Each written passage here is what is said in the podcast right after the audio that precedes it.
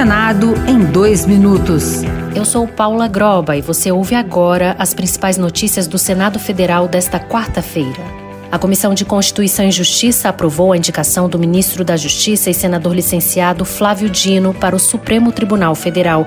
A indicação seguiu para o plenário do Senado, onde precisará de pelo menos 41 votos. Ao responder o senador Marcos Rogério, do PL de Rondônia, se ele teria isenção para julgar ações contra o campo político oposto ao presidente Lula, Flávio Dino respondeu que não poderia se pronunciar sobre casos concretos. Evidentemente, eu vou me pronunciar no momento próprio no aos autos e não agora antecipadamente, porque isso quebraria os deveres de imparcialidade inerentes ao, é, ao exercício da magistratura.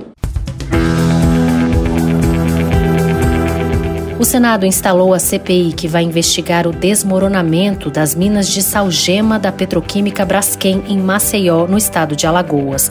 O senador Omar Aziz, do MDB do Amazonas, foi eleito presidente da comissão. A relatoria ainda será definida. Autor do requerimento da CPI, Renan Calheiros, do MDB de Alagoas, defendeu a responsabilização da Braskem pela tragédia. Era para cavar 10 minas em Alagoas, preferencialmente nas zonas não povoadas, e o que faz a Braskem através da sua controladora Odebrecht? Ela cava 35 minas. A legislação estabelecia uma distância entre uma mina e outra. Essa distância não foi observada.